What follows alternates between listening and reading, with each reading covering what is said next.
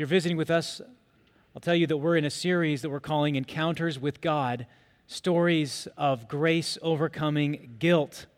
And in this series, we're working our way through different characters in the Bible to see how God encountered them right in the middle of all their circumstances. We began with Adam and Eve right after they sinned and how God spoke to them and asked them asked Adam, "Adam, where are you?" And Adam's response to that. We've looked at Cain and Abel and Abraham and Jacob and others. And now we're on this character Elijah. There was this interesting question that Elijah gets asked twice in the passage that we read earlier this service, and it is this Elijah, what are you doing here?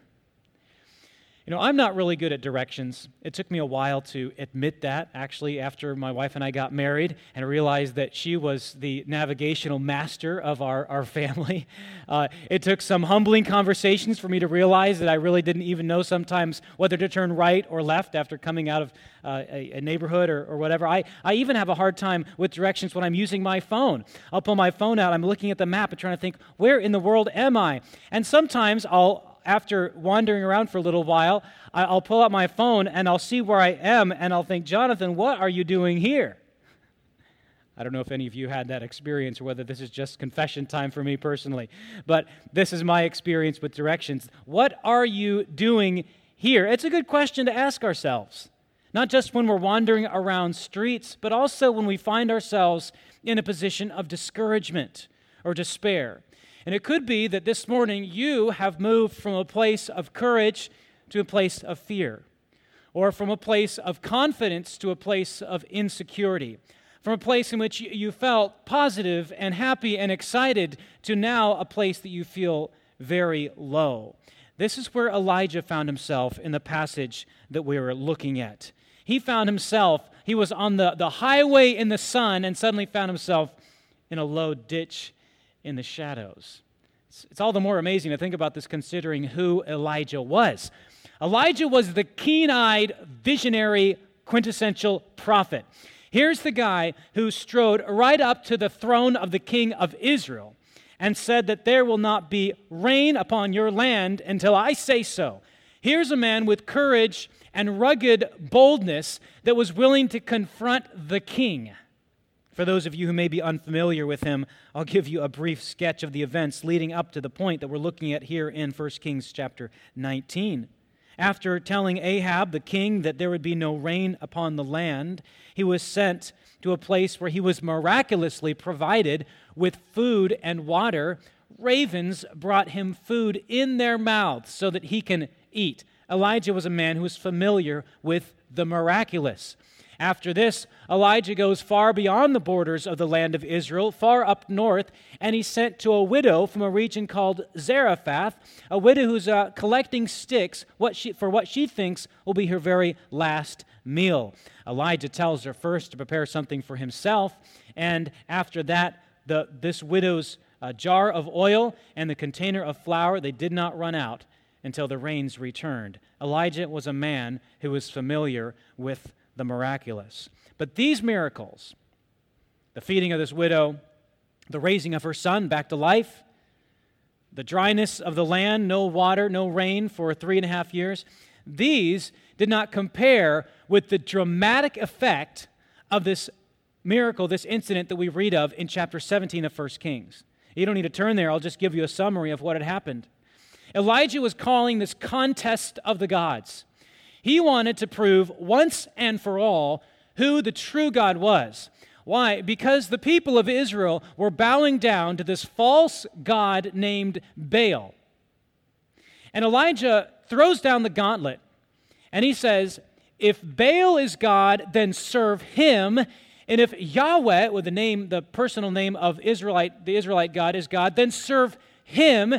And what we're going to do is build two altars one to Baal and the other to Yahweh. And we're going to put a sacrifice on these altars, and we're going to call out to the gods, and which God answers by fire is the one true God. Beginning in the morning and all throughout the afternoon, 450 prophets of Baal screamed and carried on and even slashed themselves to get the attention of their god Baal. Baal, oh Baal, hear us, they cried for hours, but not their drops of blood could purchase a single spark from heaven. Nothing happened. Total silence. It's almost like Elijah's watching all this. He starts even to mock. They're finally done. Elijah approaches the altar, makes sure that it's completely soaked with water, and he gives a simple prayer. And he asks that God would answer by fire and prove once and for all that Yahweh is the one true God. And instantly, fire descends from heaven and consumes not just the sacrifice, but the wood and the stones and the dust and everything. And predictably, all the people who had assembled there, they fall down and they say, Yahweh, He is God. Yahweh, He is God. And it's almost as if Yahweh and His prophet Elijah have scored a decisive victory. As if the Baal worship will be over. But what happens next? Elijah did not expect. And that was a threat on his life. He had commanded the death of the 450 prophets of Baal, and in response, Jezebel, who was the dominant character in the relationship between her and her husband Ahab, king of Israel, says, sends a messenger to Elijah basically saying this You have 24 hours and you're dead. And so Elijah, he flees. It's interesting to note when it says in verse 3 then he was afraid and arose and ran for his life. The last time fear was mentioned in the life of Elijah was when he was telling the widow of Zarephath, Don't be afraid. And now he himself is fleeing in fear. So here's a question how is it possible, after such a breathtaking mountaintop experience, for Elijah to plunge so deeply into the valley of discouragement? How does that happen? Maybe here's the more, more important question How does God encounter such a man in his discouragement? How does God confront us in our discouragement? And so I want to walk through this story here in 1 Kings chapter 19 in two parts because we see from verse 1 to verse 8 the journeys that Elijah is taking. Elijah's journeys. And the journeys reveal why he's discouraged. And then from verse 9 to verse 18, we're going to learn what he discovered when he got there. So, two basic parts to this story, and this will be the divisions of this sermon so you can track with me. Why Elijah was discouraged, 1 Kings 19, 1 through 8. And then what Elijah discovered, verses 9 through 18. Why Elijah was discouraged. It's important to notice that Elijah actually took two journeys. The first was from Jezreel to Beersheba, and that's a distance of about 90 miles. Think of the distance from Concord to Franconia, all on foot. Okay? And the second journey was from Beersheba to Sinai, and that is about 120 miles. Again, all on foot. And after the first journey, Elijah leaves his servant and goes into the wilderness by himself. And the circumstances of this journey give us an insight into why Elijah was discouraged. And there are just four components of his discouragement I want to point out to you disappointment, fear, despair, and weakness. First of all, disappointment. Consider Elijah's disappointment after the result of this great conflict between Baal and Yahweh. I mean, it's, it's apparent that he thought this would settle the question. Like, no more issues of Baal worship anymore. Yahweh has been exalted as the one true God. He was the only God that could answer by fire. And yet, after coming down the mountain and after the rains return, Elijah gets this threat on his life. I mean, he thought the tide was going to turn decisively and he was going to emerge as the victor, the lone prophet who was validated in everything he had said, and yet that is meant by a stunning disappointment, a threat to his life. There's disappointment, but there's also fear. Piled upon that disappointment was the fear. Jezebel hears everything that, that Elijah had done and says, All right, Elijah, 24 hours and you're dead. You're going to be like the prophets that were just wiped out. And Elijah begins to fear. Fear is a terrible master. It will consume you with all the what ifs, all the questions, all the uncertainties. It will cloud your perspective. It'll sap your motivation. It'll take away your strength. Elijah was fleeing, he was motivated by fear. Fear is often an important ingredient in discouragement. Maybe it is an ingredient in your discouragement this morning. Elijah experienced fear, and this fear devolved into despair. You see it here in verse 4 of chapter 19. He himself went a day's journey into the wilderness and came and sat under a broom tree, and he asked that he might die, saying, It is enough now, O Lord, take away my life, for I am no better than my fathers. This is a low point when he thinks his life is not even worth living. Brothers and sisters, this happens to people.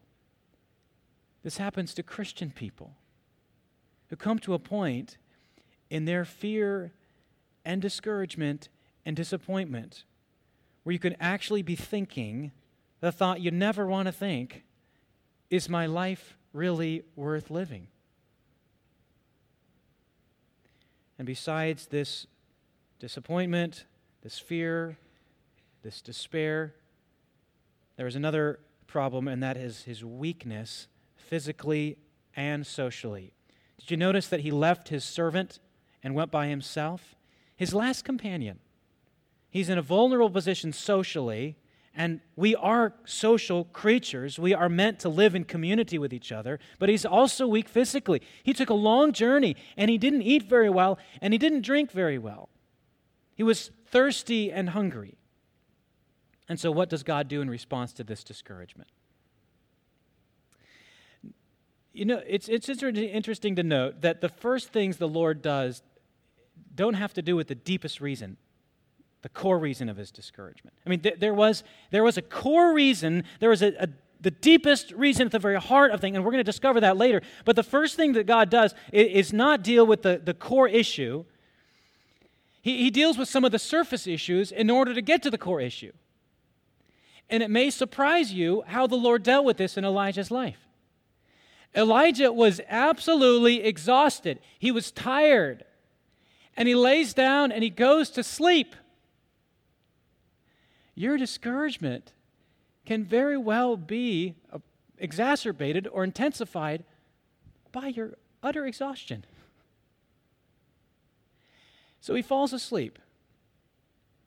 And then an angel touches him and wakes him up. Now, I really love this part of the story because if you just imagine what's going on here, here's a man who's taken this massive journey.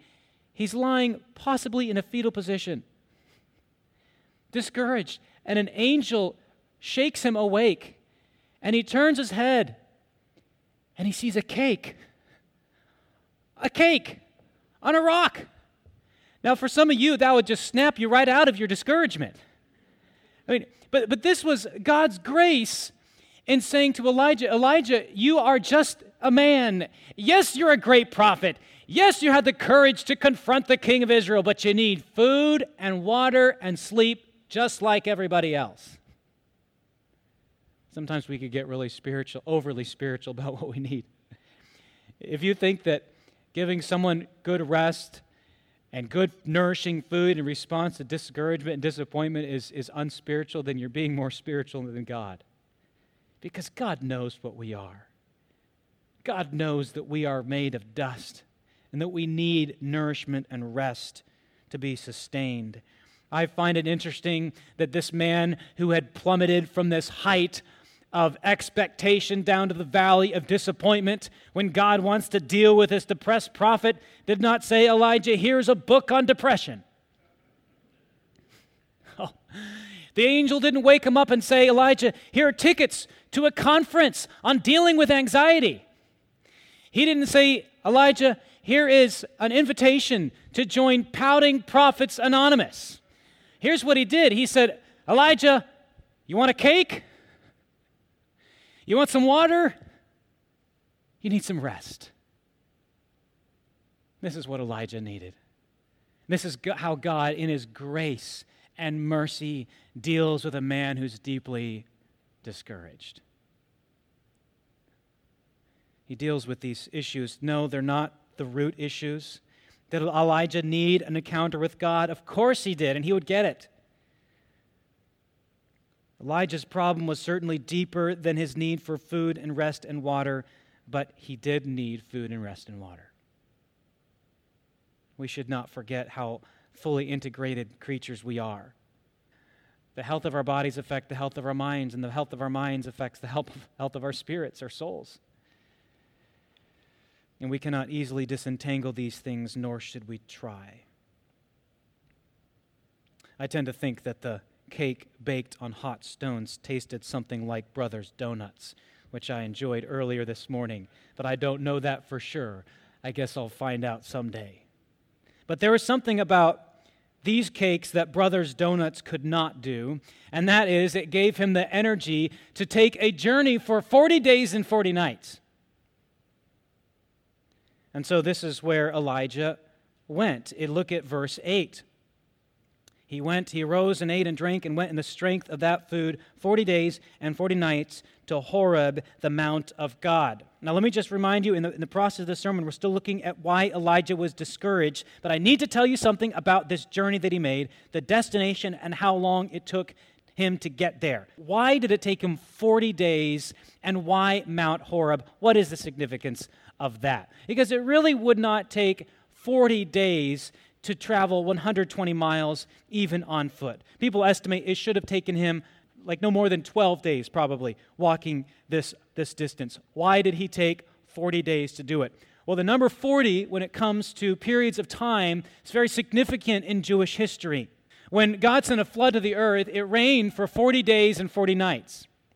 The people of Israel wandered for how many years in the wilderness? 40. For three times consecutively, Moses ascended Mount Sinai, and how many days was he up there? 40 days and 40 nights. Uh, that's the history leading up to the time of Elijah, but even after Elijah, you think of the prophet Jonah, who came to the city Nineveh and said, In how many days in Nineveh to be destroyed? 40 days. How many days was Jesus in the wilderness? 40 days. You see, this number 40 signifies a, this testing or this, this journeying, this extended experience of the people of God. And by taking not 12, but 40 days to travel to Mount Horeb, He's identifying himself with the people of God and their experiences in their relationship with God. But there's also something significant about the destination because Mount Horeb is another name for Mount Sinai. And that might not mean anything to you, but Mount Sinai is a very important location because it was on Mount Sinai that Moses, a prophet hundreds of years earlier, ascended the mountain and received the law of God it is at Sinai that God made this formal promise with his people saying, You are my people and I am your God. And he, he confirmed that promise called a covenant there at Mount Sinai. So, what's going on here in terms of the, the, the length of time it took Elijah to get to Horeb and the location itself, Sinai, is, is very significant.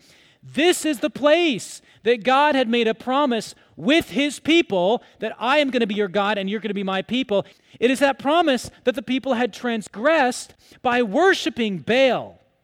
God had said from Mount Sinai, you shall have no other gods before me. And now the people are transgressing the covenant that had been made on Mount Sinai. So, what Elijah is doing is highly significant in terms of how many days it took him to get there and the location itself.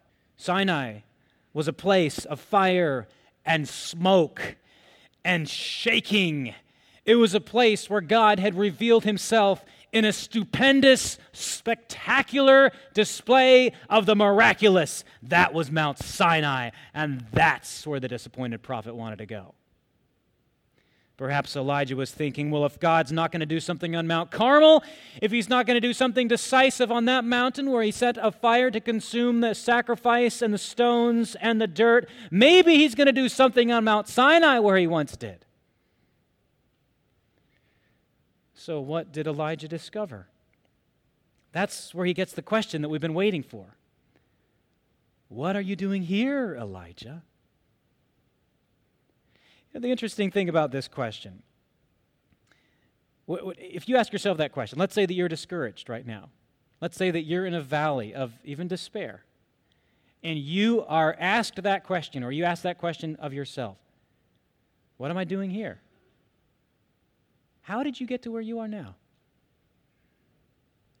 How did you get to such a place where you despair of the worth of living? Where you feel so down and so discouraged and so unmotivated. What are you doing here? Here's the tricky thing about that question is that we are rarely even able to answer it for ourselves. Because it is the very nature of discouragement and despair to send a fog into our eyes and not be able to see the way through. Maybe if you were able to answer that question, what am I doing here, you'd be able to get through. But the problem with discouragement and despair and disappointment and fear and loneliness is that it clouds our ability to see and understand and forge a pathway. We can see this in Elijah's answer. When God asked him, Elijah, what are you doing here? He did not answer directly. He spoke twice, repeated verbatim what he was doing for God. Discouragement, and you might know this, discouragement is like emotional and spiritual vertigo. Have a hard time knowing even which direction is up. It's like when I was a little boy, I remember going to the beach one time and playing in the waves, and one so big came and knocked me down. And when I was knocked down, I didn't even know which direction was up. Are you like that this morning? What are you doing here? How did you get here? And from this episode in Elijah's life, we see three essential lessons Elijah needed to learn about his discouragement. We looked at why he was discouraged, and then, second, what he discovered. First, these are lessons that Elijah needed to learn. First, Elijah was discouraged because he overestimated himself. Elijah was discouraged because he overestimated himself. Do you see how he overestimated himself? Do you see that in the text? What is his response to the question, Elijah, what are you doing here? The very first word of his response is, I. My zeal, my passion, my courage, my sacrifice. And where is it all gone? I have been very zealous for you. I've been very jealous for you, Lord. Overestimating himself. And this overestimating of ourselves leads to some common delusions. Here are some delusions that we get when we overestimate ourselves. First of all, we get this. We think this I deserve better than this. Or, I am indispensable. Or, I am all alone. Have you ever felt that way? In your discouragement, in your despair, could it be that there's this overestimating of yourself that leads you to think, I deserve better than this, I'm all alone in this, I'm indispensable? But notice how gently God dispels these delusions. What does he do? He tells him later on, Elijah, you're actually not all alone, and you're actually not indispensable. And I've actually been very good to you. I gave you a cake on a hot rock when you were very hungry. I gave you water when you were very thirsty. And that food kept you going for 40 days and 40 nights. And hello, your heart's still beating, and you're still sucking my air, and you're still alive, Elijah, and I've been very good to you, and yet you're thinking, I deserve better than this. And yet God is just dumping his grace on him. This is the delusion that comes when we overestimate our own importance and our own role. And God says, You're not indispensable. Actually, there are 7,000 people that haven't bent their, bent their knees to Baal. You're not all alone. You know, we, we tend to isolate ourselves in our own thinking and, and make ourselves believe I'm the only one doing the right thing. And God says, No, no, no you're not. You know, it's easy for us to veer between these two extremes. On the one hand, we tend to overemphasize our own importance, and it, sometimes it's hard to tell as pride because it comes off as false humility, kind of like, I'm not worth anything.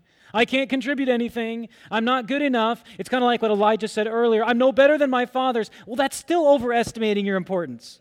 And here's what God does the solution to this, this despair and pride is not to try to strike a balance between confidence and timidity. Instead, it's to practice the laser beam focus on God's gracious sovereignty. And here's what that means In His grace, God can use you. In His sovereignty, He doesn't have to.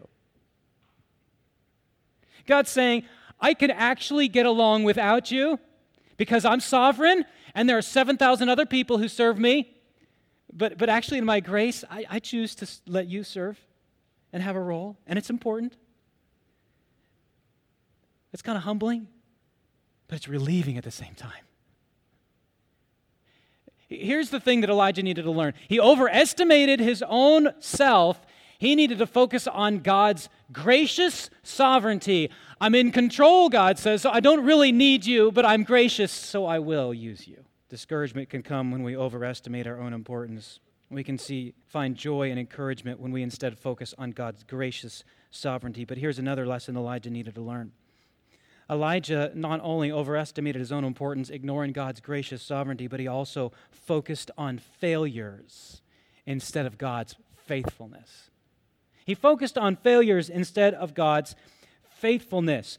Notice what he said next I have been very jealous for the Lord, the God of hosts. That's my role, overestimating my importance. And then he focuses on failures. For the people of Israel have forsaken your covenant, thrown down your altars, and killed your prophets with the sword, and I, even I, only am left. Here's what he was doing. All he could see was the problem, the failures of the people that loomed so large in his perspective. And was he right? Was he right that the people had failed? Was he right that they had broken the covenant, that they had killed the prophets of God? Was he right that they, they had abandoned the tr- worship of the one true God? Of course he was right. The problem he had absolutely correct. He, he was looking at this problem, but failing to look at God's faithfulness looming even larger. He's looking at people's failures, the molehill of people's failures, without seeing the mountain of God's faithfulness.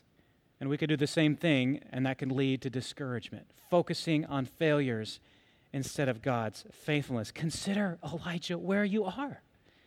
You're on the very mountain where God had made a covenant with his people that he would never break. God's saying, Elijah, think about where you are. I'm not the kind of God that breaks promises, I'm a God who keeps them. Elijah needed to focus on God's faithfulness don't we do the same thing? We tend to focus on failures. All we can see is the problems. The solution is not to ignore the problems. That is not the solution. The solution is to see the problems in light of God's character. There's another lesson that Elijah needed to learn. Elijah expected the miraculous. Remember, we said earlier, he was a man who was accustomed to the miraculous. Birds coming with food in their mouths to feed him. I've never had that happen to me. I don't know if I would be brave enough to take the food out of the bird's mouth and eat it, actually. Fire coming down and consuming an altar. I've never had that happen to me. Elijah did. Elijah was cu- accustomed to the miraculous. But what Elijah needed to see is God at work in the mundane. Encouragement is found in seeing God's work in the mundane. And here, I think, is at the heart of Elijah's discouragement. Remember, I said that God deals with these surface issues. He gives them, he gives them rest, and He gives them some, a cake on a hot rock, and He gives them a bottle of water, and He, and he, and he feeds and nourishes and, and gives them rest. And then He gently reminds them, Elijah, it's not all about you. You're, you're not indispensable. I'm sovereign, but I graciously choose to use you. And, and furthermore, your discouragement cannot be validated by the fact that you're all alone. And, and furthermore, Elijah, I am constantly at work in the mundane. Yes, you're used to the miraculous, and yes, God says, I can do amazing, spectacular things. But look around you at the millions of ways God is at work in the everyday, ordinary, normal aspects of life. That's why God paraded before Elijah these stupendous displays of power and was not present in any of them but a still small voice. Elijah, come out to the mouth of the cave, God says. Elijah stands there. And his cloak begins to flap in the wind that grows into this mighty roar, like at a, at a theater or a stadium when the whole crowd rises to their feet and begins cheering. This wind was so powerful, it picked up rocks and it tumbled them down the mountain and shattered them like fragile pottery. And yet, after all this display, there's no presence of God, not the wind. The show's not over yet. Instead of coming from the sky, there is this rumble from deep in the belly of the earth. Elijah's sandals shake beneath him, and it's an earthquake, like the one that had shaken Mount Sinai years before. Surely God's going to come in this spectacular display of power. And after the earthquake settles down, God's not in the earthquake. And after the earthquake, a fire. Oh, the God of fire, the one who appeared to Moses through the burning bush, the one who led the people of Israel with this column of fire, and still God is not in the fire. And then, in a gentle whisper, God speaks to Elijah. It was the Lord. You see, we can find ourselves greatly discouraged when we are always looking for God in the spectacular and fail to see that He's always at work in the mundane. We can limit our joy to what God is doing because we think that it's going to be manifest in mind boggling, impressive ways. And if we do that, if we just think that God is only present in the dynamite and explosions, we'd overlook the most important God, way God manifested himself and that is through the gentle whisper of the birth of his own Son upon earth, as quiet as a snowflake falling at midnight. The Word became flesh and dwelt among us. Jesus of Nazareth, born into a humble peasant family, and yet the Son of God. If that's humbling and mundane, even more humbling, even further down, is Jesus' death on the cross for sinners. And yet it is the foolishness of the cross by which God chooses to save the world. You see, God is always at work, always doing the miraculous, even in the mundane. You, maybe you'd be like Elijah. You'd be like, I want to see the 7,000. I want to see the 7,000 assembled in rows, armed to the teeth like a mighty army.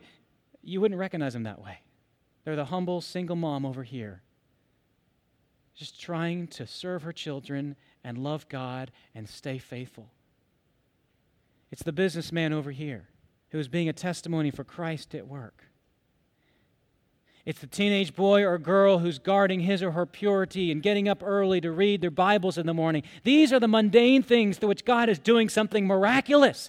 Just look around you. Look at this group. Here's a people who have just sang songs about God's mercy and grace, about praying that God would speak to them. This is miraculous. This is stupendous. This is amazing. Fixing cars, preparing taxes, processing loans, cleaning spilled cereal, vacuuming the floor, babysitting grandchildren, preparing a lesson, driving someone to a doctor's appointment, all to the glory of God my friends, take courage. God is at work. Yes, some of the encounters with God that we've looked at have been spectacular, have been amazing, but you know what? God is at work in all the mundane things of your life. And so, what did God have for Elijah? Some simple tasks. Here's what you need to do Elijah, don't value zeal over obedience. I'm going to use you through the normal channels, and you have a route to take, and it's, it's back the way you came. This is what Elijah needed to learn. This is what we need to learn. It could be, my friend, that you're here without courage in despair this morning because you have never met Jesus Christ and accepted him as your Savior. Yes, he speaks to you in a gentle whisper right now, and his voice to you is this Believe on the Lord Jesus Christ, and you will be saved. There is no, there is no mistake that God has brought you here this morning. It seemed like a mundane and normal thing for you to get in your car and drive here, but all throughout this, God has been orchestrating the events of your life to this very moment for you to trust in Jesus Christ, your Savior. It could be that you're sitting here and you're just assuming everybody thinks I, I'm saved. Everybody thinks I'm a Christian. Don't, don't let your fear stand in your way of running to Him. The only way to be safe is to put your trust in the righteousness of Jesus Christ because one day, my friend, that gentle whisper will grow into a strong voice. The Bible tells us that Jesus will slay the wicked with the breath of his mouth. The word today is a word of invitation come, but one day it will be a word of judgment, and we don't know when that day will be. My friends, take courage and take refuge in Jesus Christ.